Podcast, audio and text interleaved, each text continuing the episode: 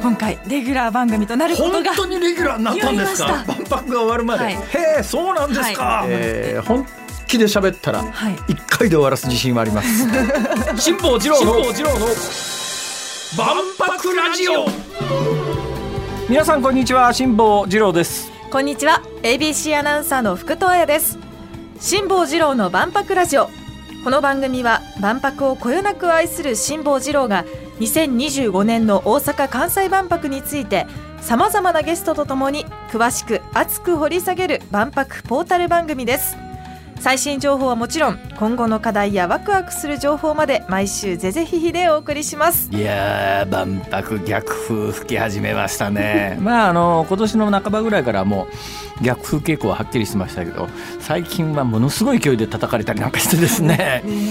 あのよく分かってない人が結構多いなっていうのとやっぱ世代によってだいぶ感じ方も違うんだろうなっていう感じはいたします、そんなことよりも今日食うものの方が大切なんだというぐらいやっぱり日本貧しくなっちゃってるのかなっていうのがね素朴な気持ちとしてありますよね。でそのね2000億とか3000億とか正直言うとですねケチくさいこと言うなやっていう私なんかそういう感覚なんですよ正直なこと言うと。というのがですね、はい私ねエジプトから帰ってきたばっかりなんですよ。それでねで今エジプトで何が行われてるかというとはい、エジプトってね結構日本円の援助がいろいろ入ってるんですが今エジプトで世界最大の博物館建設中なんです。でこれね本来は今から2年前にオープンする。建設が始まったのが2001年かなんかかな。だから20年以上前に建設が始まって一昨年にオープンするはずが、まあ、コロナの影響もあって伸びてですねまだ完成してないんですよ。えーで今ソフトオープンっていう言い方するらしいですけどもごく一部のエリアだけがオープンされてるんですがそのごく一部のオープンえオープンされてるエリアだけ入ったんですけどどうでした？せ完成したら世界最大の博物館になるらしいんですよ。それが来年にはどうも本格オープンしそうなんですがえ。とてつもなくでかいよ。まあでかけりゃいいってもんじゃないんだけどまあピラミッドなんてそもそもでかけりゃいいってもんだから、だからまあ国の威信をかけてっていうかやってるものってすげえなっていう、もう建物だけでもとんでもねえっていう。とんでもねえっていう。こういうの公共事業。あそういえば公共事業といえばですねピラミッドも今いろいろ説が出て私たち子供の頃のイメージで言うとなんかあの偉い王様がですね、うん。すごい強大な権力をあの行使するために奴隷こき使って、えー作ったっていうようなことを子供の時に教わったんですがでもいろいろ学説があってですねお今のあまあ一つの学説はどうやら古代の公共事業ではなかったのかと。であれ働きに来てた人にで砂漠でまあ1年の間に農業できる期間って本当に限られてるんで、で仕事がないわけですよ。どうもその人たちに飯を食わすために公共事業としてやってたんじゃないか説っていうのがあるらしいんですがだからもう今回も、えー注目されてるのがいくらかかるっていうことばっかりなんだけども確かにそれのおかげでどんだけやっぱ経済的に潤うのかとか、えー会場になってる万博のあの夢島だかなんとかっていうのはもう何十年間も放置されてて今まではもう税金出ていく一方だったところが今回きっかけにあの地下鉄その他も整備されてですねおそらく、えーいろんな莫大な金を生む土地に今回の万博を契機に生まれ変わるみたいなことを考えるとトータルで未来のことを考えたら私は絶対お得だと思うんですよ。2000億ぐらいでケチケチすんだと。文句があんなら2000億ぐらいな。俺が出したるわって言いたいとこやね。ということです。今週もはい、よろしくお願いいたします。この後は万博ニュースヘッドラインです辛坊治郎の万博ラジオ。大阪・関西万博ニュースヘッドライン。先月の主な万博関連ニュースです。11月2日西村経済産業大臣と自見万博担当大臣は記者会見で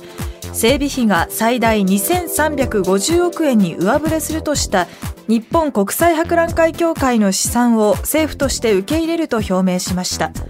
大阪府と大阪市。それに経済界もすでに容認しており増額が正式に決定しました。万博会場の中心部に建設される環状の大屋根リングについて日本国際博覧会協会が閉幕後に建物を解体する当初の方針に加え現地で保存するか移設する案も検討していることが分かりました。大屋根を設計した会場デザインプロデューサーの藤本壮介さんが11月14日大阪市で開かれた3カ国向けの説明会で明らかにしました。その参加予定の国や地域の担当者を集めた国際会議が11月15日2日間の日程を終えました。各国からはコスト高に不安の声が上がったほかメキシコとエストニアの撤退が判明し今後さらに撤退する国が増えないか懸念する声が上がっています。一方でベルギー政府の代表を務めるピーター・デクレム氏は11月17日東京都内で記者会見し万博への出展は我が国の存在感を示すためのチャンスだと強調しました。また自前でパビリオンを建てるタイプ A 方式での建設方針も維持すると表明し工事の進展状況を懸念する国があるようだが我が国や他の多くの国はそうではないと指摘。我々の建設計画は事前の厳しい交渉に基づいており予算は厳密に守ると述べました。自民万博担当大臣は11月17日の衆議院内閣委員会で万博の基本計画で想定する来場者数や参加国数について達成したか否かをもって万博が成功したか失敗したかを判断するものではないと述べました。日本国際博覧会協会が2020年に策定した基本計画では来場者数2820万人参加国150カ国と想定しています。大屋根のリング。まあ夏場やっぱり日よけはいるだろう、っていうかその大きなリングどうだろう残そうと思うと、えー、今夢島？夢島全体、はい、まあ今とにかく今回の万博始まるまで夢島ってただの荒れ地で、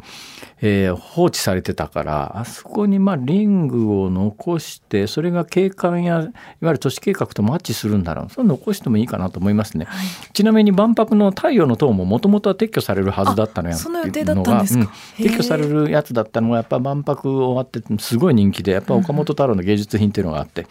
まあ、ぶっちゃけ言うと私は別に万博の時に太陽の塔はそんなに感激しなかったですよ。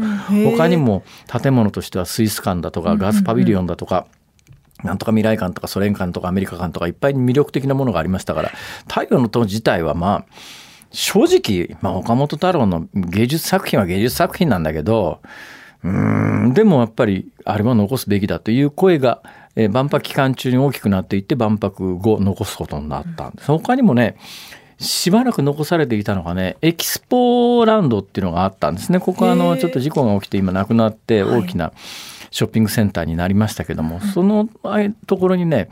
エキスポタワーっていうのがこれかなり長いこと残ってたんですよ。ただこれもエキスポタワーも随分長いこと残ってたんだけれどもいつの間にかなくなって今残ってるのが太陽の塔だけなんだけども、はい、太陽の塔実は私は正直言うと太陽の塔を残すんなら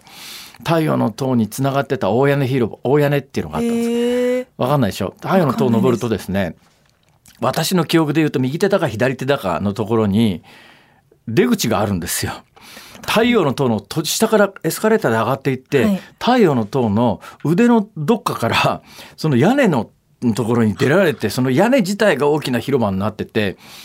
あれ太陽の塔と一緒に大屋根広場も残してほしかったなと私は思うんですけども、はい、まあリングというのはどのくらいのインパクトがあって残すべき建造物と世の中の人が思うかどうかは、まあ、ぶっちゃけできてみないと分かんない。正直直径が600メートルから700メートルの大きなリングということになると残すにはでかすぎるかなと。だからまあ夢島の開発計画どうすんだっていうところも含めて、まあ、IR がその後できるって話で本来はまあ IR っていうかカジノの方が先開業するって話だったんですけどその辺りの景観との整合性みたいなやつもありますから、うん、ちょっと今の段階で予測するのは難しいですけども移設する小さくしろって話。移設はない、ね、私はね移設はなかなかあんなでかいものどこ移設するんだろう。どうやってそう運ぶんだろうって想像できない俺が持ってる別荘地に移す？入ります。入りますか？どこにあんねん。言ってください。はいやるかと思っちゃうじゃないですか。思わねえよ普通はの万博ラジオ。ここからは髪の毛でストレス状態が判明。最先端の健康診断を科学する株式会社イブケア代表取締役社長 CEO の磯住圭さんにお話を伺います。よろしくお願いします。よろしくお願いします。よろしくお願いします。えー、磯住さんえっと多分ラジオで聞いてらっしゃる方はですねどんな字やねんと思うんですが私も目の前にあるお名前をこれ磯住とはなかなか読みづらいですねこれ。あそうですね。あまり一発で読んでいただけたことはそうでしょう、はい、どういう字を書くかというと磯は50まあ50で磯はそんなに珍しくないですがその次の住がどんな字ですかこれ？これは木偏に妻。妻。木偏に妻、木偏に妻なんていう妻ってあの妻ですね。はい、あの妻。妻です。妻子の妻ですね。はい。住かとかの住でよく使われで、磯積ですか。はい。ははどちらの方ですか？あ、でも京都のちょっと京都市のよりちょっと南ぐらいのところのおとお徳国って言われるところがあお徳国郡昔でいうところのね、はい、あそうですそうですはいへえそのあたりに多いんですか？そうですね。うちの周りは磯住さん。磯住だらけ。だらけ。そうなんですか。結構